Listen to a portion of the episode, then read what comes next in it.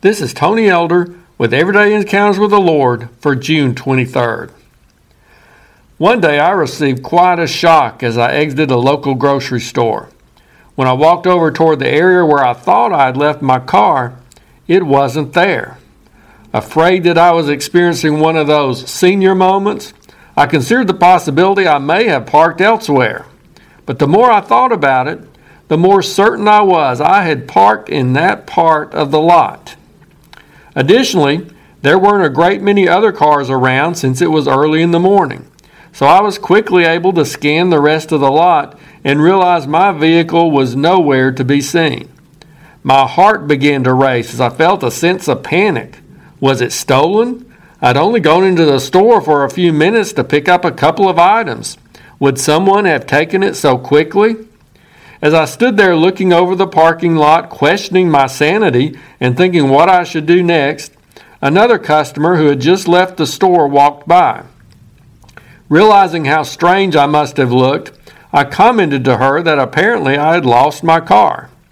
She quipped that she had had a similar experience a while back until she became aware she was looking for the wrong car.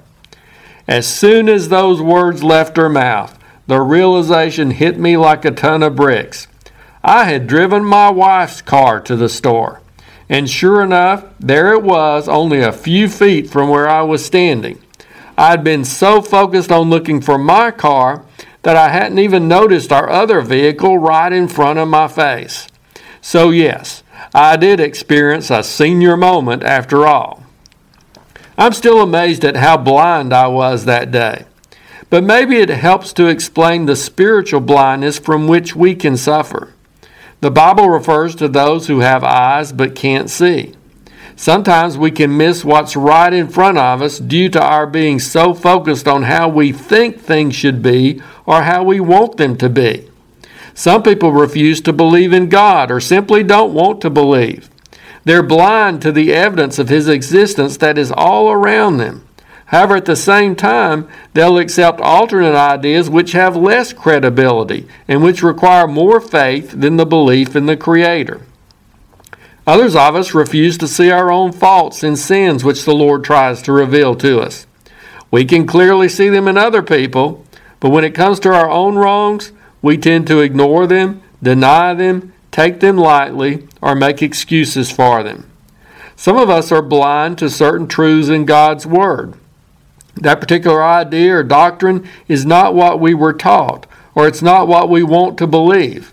Therefore, we overlook distinct evidence in the Bible which contradicts our long-held notions. For example, I believe many Christians are so set in their ideas about how things are going to play out in the last days that they aren't open to some clear teachings in the Bible which might suggest an alternate scenario. In that and other areas, we're often guilty of looking for our car, know what we want the Bible to say, rather than seeing the real vehicle of truth that is right before our eyes. We all need to guard against spiritual blindness. Let's not have any senior moments when it comes to seeing the truth God is trying to show us. If you're interested, Everyday Encounters with the Lord is available in both book and ebook formats. And now I pray that you'll encounter the Lord today in your own everyday experiences.